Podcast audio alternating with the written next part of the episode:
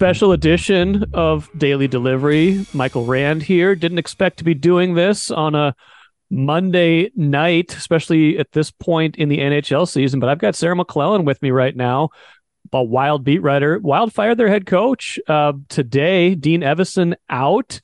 Um, John Hynes in. Um, interesting interesting development, Sarah. Just kind of feels like I guess my, my first instinct is this really escalated quickly, even though it's not terribly surprising when a team has lost seven games in a row that you would make a coaching change. But it, you know, it felt like we just went from like, ah, they're off to a little bit of a slow start to man, this losing streak is getting a little serious to hey, they fired Dean Evason 19 games into the season when he had had a pretty successful run, at least during the regular season here. Yeah, there'd even been some ebbs and flows just in this losing streak too. That you know, it kind of looks like the team switched gears. You know, it obviously started, um, you know, maybe some hard fought losses against the Rangers and the Sabres on that New York road trip. Then the complete meltdown at home to Dallas right before Sweden. Uh, but then it looked like the team, you know, kind of reset in Sweden. There was some competitive losses, one goal losses. There was three straight one goal losses. But then, you know, the team goes to Detroit and on Sunday, it kind of felt like a step back for them. Like yeah. progress they'd made, uh, you know, and, and, getting kind of more competitive, cleaning up their own zone, uh, maybe kind of focusing more on the finer details. That looked like it went missing on on Sunday, and it was kind of back to square one with some of these issues. The the untimely, costly penalties, the penalty kill, giving up, um, giving up goals, and just the offense just drying up at inopportune times, obviously. And so, just kind of felt like you know they weren't able to close that gap. They weren't finally able to turn the momentum that they had at least been building in their game. You know, not even into a win, but into another step forward. It really kind of felt that they were kind of now then stalled. And obviously, then the next day, Monday, you know, Evason is out along with Bob Woods, uh, the assistant, longtime assistant on the Wild staff. And in comes John Hynes, and, and it's right behind the bench for him. The Wild plays Tuesday night at home against St. Louis. And this is actually a pretty pivotal stretch for the team. You know, as as grim as it is right now, there is an opportunity for this team to kind of climb out of this rut and maybe make some make up some ground in the standings. They played three in a row against the Central, and obviously prying points away from you know your division rivals is is a pretty easy way to start to close the gap and get up into one of those playoff positions, or at least get closer. And some of the other teams they're chasing, they're playing these teams coming up. So, you know, there's still an opening here. We'll see. Now obviously if a new voice you know a new change in leadership is maybe the spark that kind of maybe gets them gets them back into this picture gets them back up the standings but maybe just helps them to regain that competitiveness that just has been missing i think pretty much all season long. You know, after that Detroit game, I'm going to play a clip right now. Dean Evason, you know, the fired head coach, he seemed like his he could sense that things were getting worse in that game. Let's let's run a clip here of, of Evason after the game. I think the frustration's turning to, you know, anger, obviously, and um, you know, hopefully, hopefully they're angry as as we are, and and because uh, we've got to we've got to change something. It can't just continue to be, you know, well, it's good effort. We outshot them. We had lots of chances. We're still losing, so we've got to find a way to win. Now he's seeing you know, the frustration is turning to anger. He you can tell he's kind of exasperated at this point, and he's probably sensing that, hey, if if we don't turn this around soon, I mean, he could he might have even known at that point that his job could be in in jeopardy. So you're right. I think that game. I don't know if there was one like defining moment or you know or like straw that that you know that that broke all this, but it does feel like that that kind of step back. But it's also got to be frustrating to him because you know, it it obviously is never just the head coach's fault or, you know, primarily the, the coach's fault. He just becomes the easiest person to take the blame. Like a lot of their players are underperforming and, and how how fair is it to say that's on Dean Evason? But that's been a, I think a really big takeaway right now for the Wild struggles is just the individual performances are not what we're used to seeing from this team. Um, you know, the coaching staff amid this slide before this skid you know, they were tweaking lines. They've been tweaking lines. Um, you know, they revamped the penalty kill, which has obviously been an eyesore, not just this season, but in the past as well. Um, you know, even like, you know, trying to change the, you know, the schedule to get on the ice to try to get, you know, the poor starts were an issue early on. Right. Like they were really trying to kind of figure out a solution, obviously, for this. And then again, like you said, it really comes down to what happens on the ice and the performance so far of many of their star players and their go-to players has just not been at the level that this team is probably set the standard with based on that play. You know, Kaprizov has six goals. That is nowhere near to the pace that he'd need to even come close to matching what he, you know, totaled last season and getting to 40. Um, Matt Boldy hasn't scored since he returned from injury. And even, you know, those those other players around, you know, maybe the top tier players, that secondary scoring hasn't been there either. You know, Freddie Gaudreau has no goals.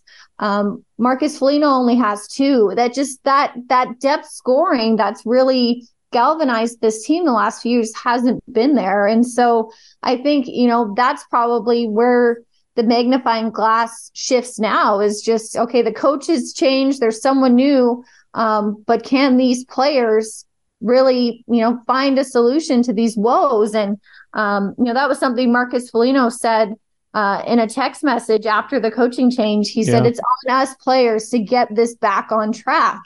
And you know like i said there is an opportunity there.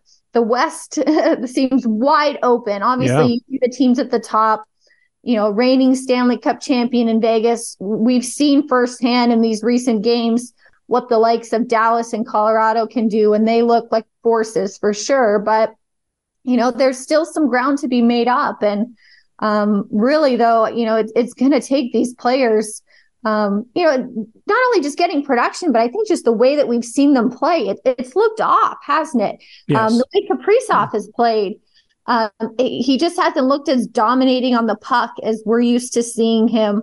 Um, you know, kind of on the outside when usually he's right up the middle, he's right around the net, and he's scoring those goals that way by kind of weaving in and out of traffic. And um, we just haven't seen that. Obviously, we we documented Boldy's rut as well. He had that injury, which obviously interrupted, you know, the momentum maybe that he might have been able to generate had he been playing consistently, but these are, as what else, you know, Dean Evason pointed out on Sunday, these players are paid to score goals. They're yeah. paid, you know, a lot of money. And I think, you know, aside from the pesky long term problems of the penalty kill and the power play, I think that the the underperformance so far of their offensive leaders has probably been, you know, the biggest takeaway for their early season struggles, which I don't even know if we can still call it early season. We're past Thanksgiving. No.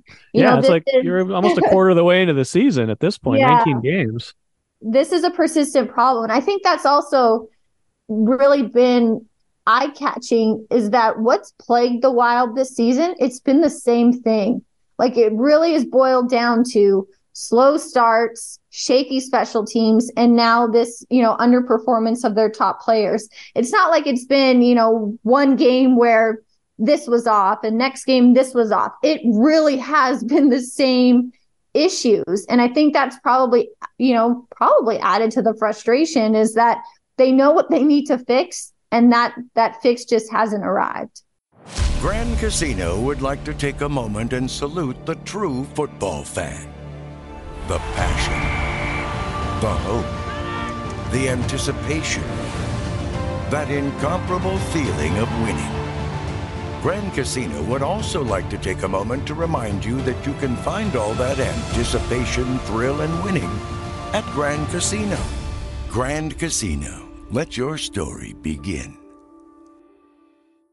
You're right. I mean, the West does seem pretty open, at least to to get into the playoffs. You might only need mid to upper 80s, maybe even just to get into the to the playoffs. It doesn't seem like there's eight great teams or even eight very good teams. So you're right that the opportunity is still potentially there, you know, but this is a team that had over 100 points each of the last 2 years. This is a team that has largely a lot of the same players. Now eh, you, you spoke to the underperformance of a lot of these players so far and that's certainly the biggest culprit I would say and, and maybe some of them are tuning out Evason after a few years behind the bench, and you know, successful years as they might have been, the, the message does start to wear thin. I'm sure at some points, but you know, when we start to talk about the other reasons, like they've they've lost, you know, even if they haven't lost a ton of players, like is this the cumulative like drip drip drip of you know you lose Matt Dumba you, you have to trade Kevin Fiala because of of cap stuff you can't add more players because you, you're kind of up against it because of the Suter and Parise buyouts because of other decisions you kind of keep the roster intact Guerin you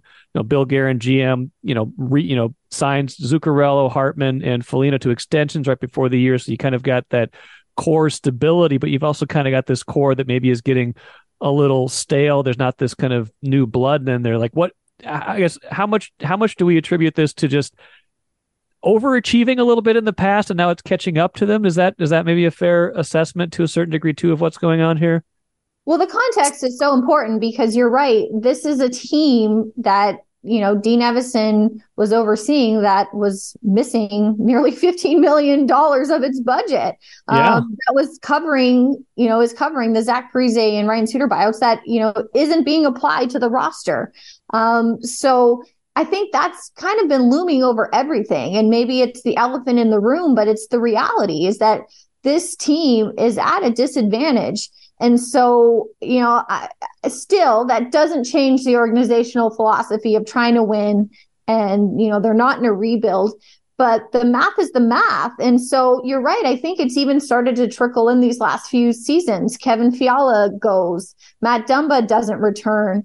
And you're right. That was probably, you know, really the only regular player that they, that they, they didn't bring back from last season. Obviously, there was those slew of trade deadline acquisitions, but right. in terms of like bona fide, solidified long term roster players, Dumba is really the only change from last season. And then obviously coming in, Pat Maroon is really the only veteran offseason addition that they made to this roster. And he's fit in well. He's he's produced, he's, you know, found a, a niche, I think, on whatever line he's kind of played on, staying true to his style and and you know helping out this this team and you know that veteran three time Stanley Cup champion mode.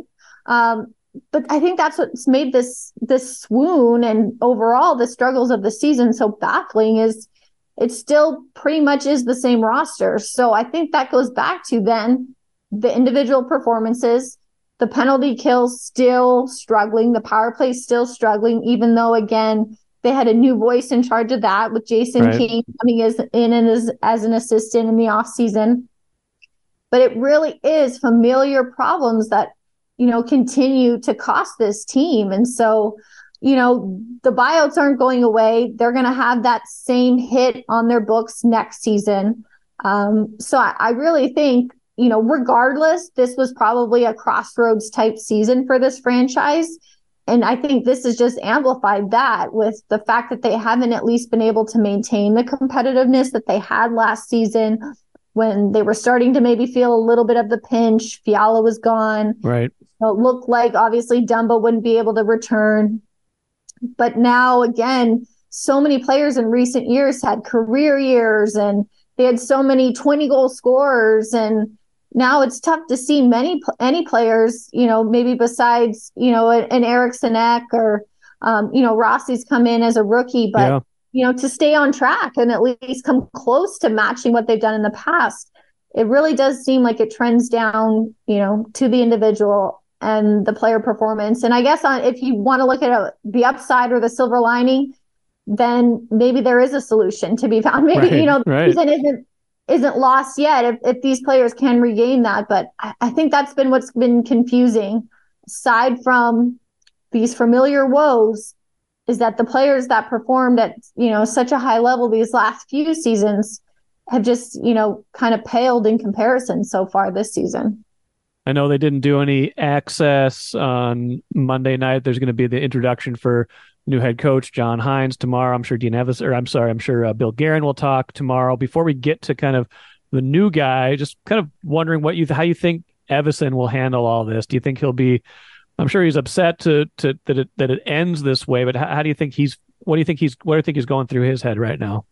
I'd also heard from him in, in a text message, and, and he had mentioned just you know how thankful he was for this opportunity, um, especially you know the fans he acknowledged as as you know being an amazing fan base. You know he really I, I think can reflect on these last few seasons at the helm of the Wild as a real feather in the cap of his coaching career. Obviously, he came in after Bruce Boudreau was fired as an interim. He was an assistant on Boudreau's staff.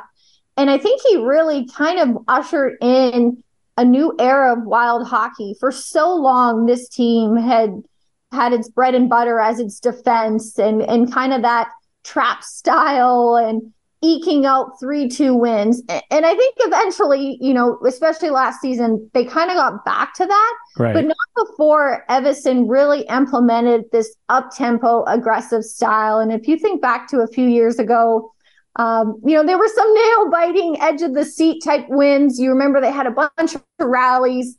Um, yeah. They were kind of kings of the ice when they pulled the goalie. Um, but really, you know, Kevin Fiala took off and, and became a 30 goal scorer. We saw so many highlight goals from Kirill Kaprizov and Matt Zuccarello.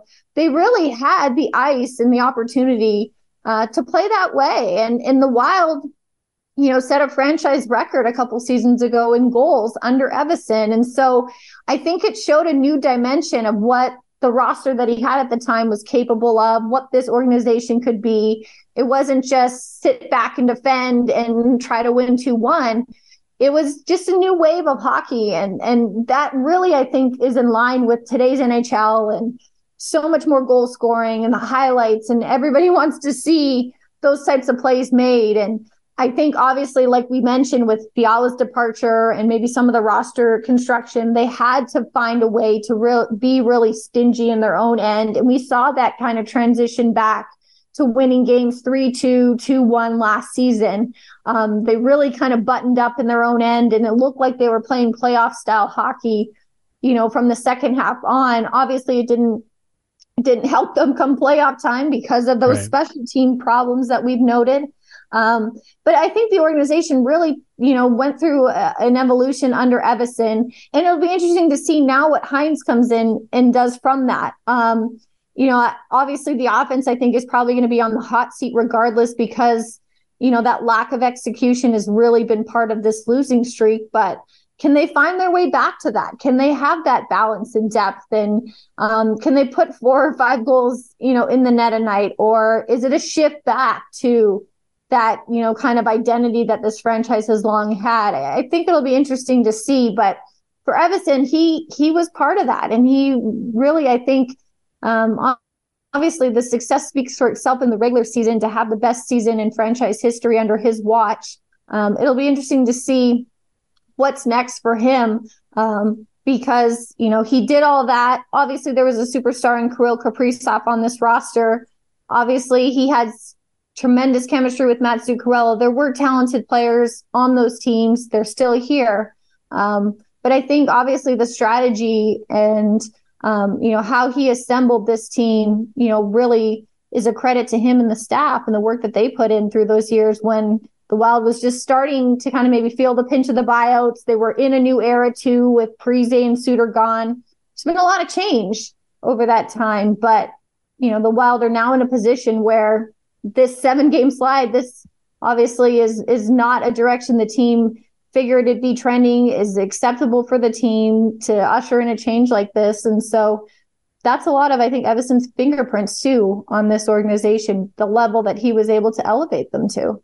What do we know about Hynes? He's had a couple of coaching stops. He was in Nashville. He was in New Jersey. You know, he played at he played at Boston University. So, what, what do we what do we think of of you know they obviously could have just gone the uh, gone the interim route and you know just tried to kind of piece it together but um you know he's he's a guy who just looking at his his numbers like he's been to the playoffs a few times not a lot of playoff success and if you count the if you count the qualifying round I think he's like one and you know, four and 15 to, overall and in the in the in the playoffs counting that qualifying round like four four and fifteen record. Doesn't seem like it's a guy that you're bringing in to say, hey, we want to get we want to get to the next level. This is kind of a guy being brought in. It seems like to kind of restore a certain level of credibility that that they thought they had.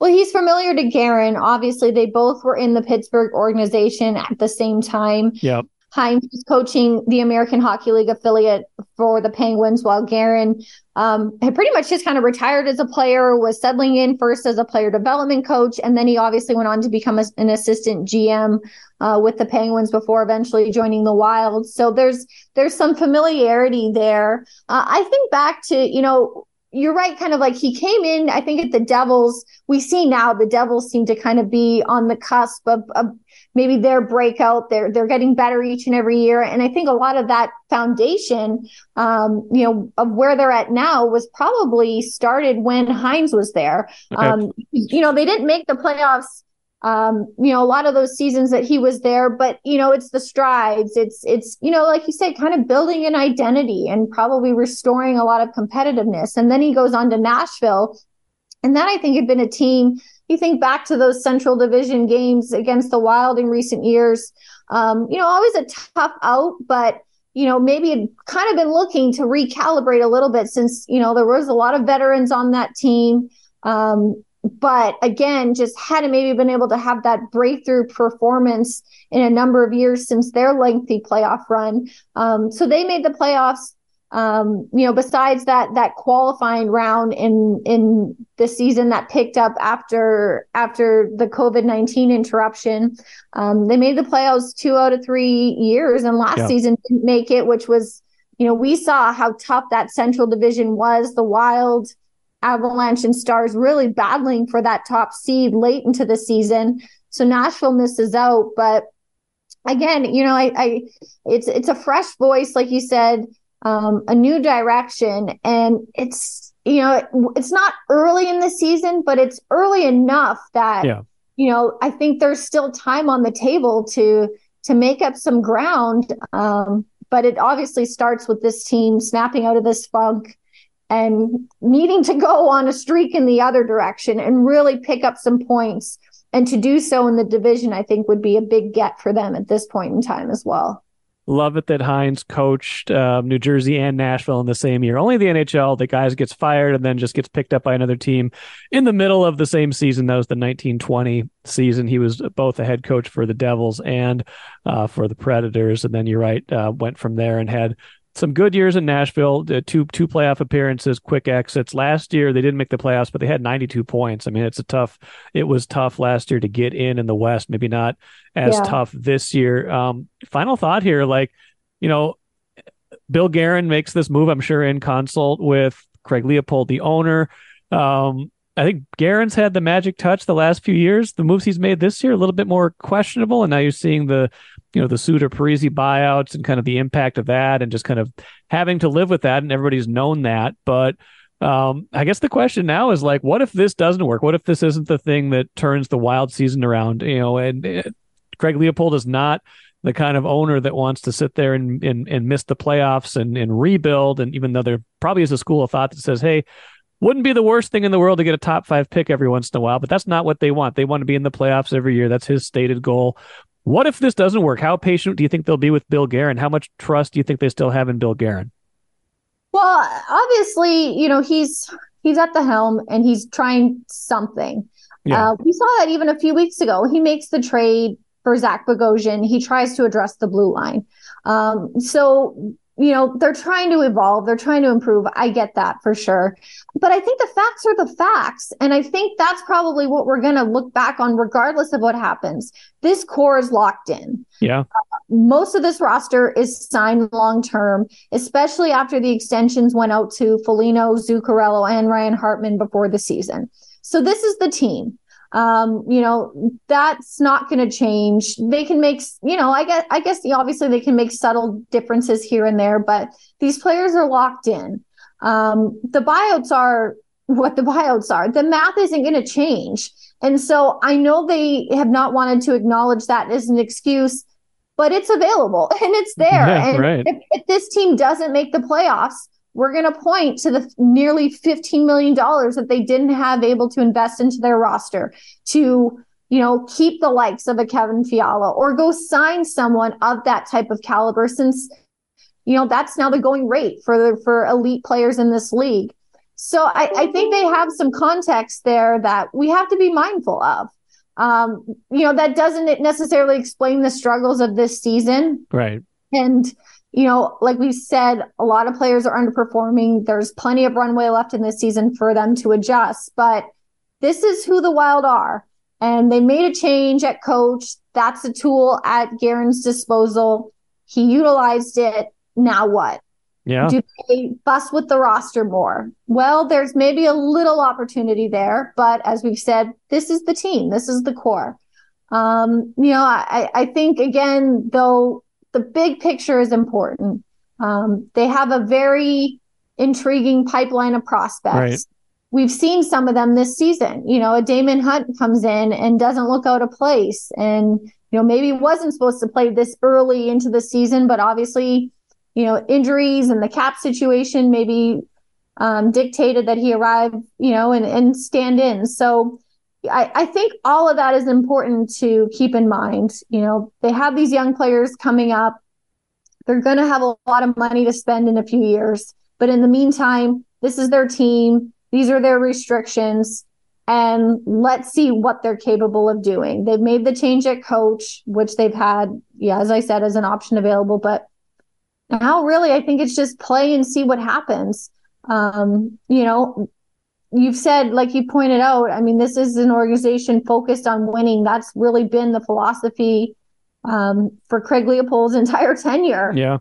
As evidence with you know the comings and goings and how we've seen this roster evolve. Um, and i think you know what players and managers and coaches they're wired that way. I don't think they're thinking about draft status course, yeah. picks and stuff. So i don't think that's going to change. But wherever the Wild finish this season, I think the asterisks are going to be clear. This was a team that was missing a lot of money and has had to lose some very helpful players along the way. Um, but there is an opportunity down the road with the addition of their young players and some influx of cash eventually that they could really be in a position to maybe take that next step. What do they do in the meantime? I think that's going to be the big question the rest of the way this year. What do they do in the meantime to set themselves up to have the most success when they have the resources to do so?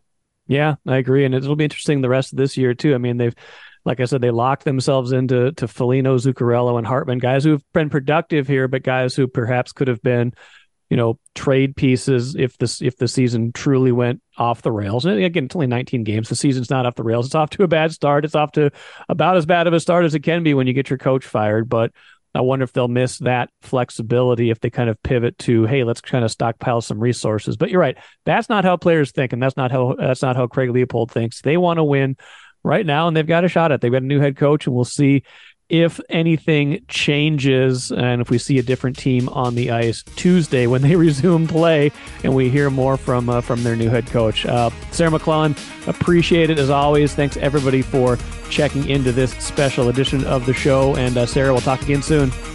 Take care.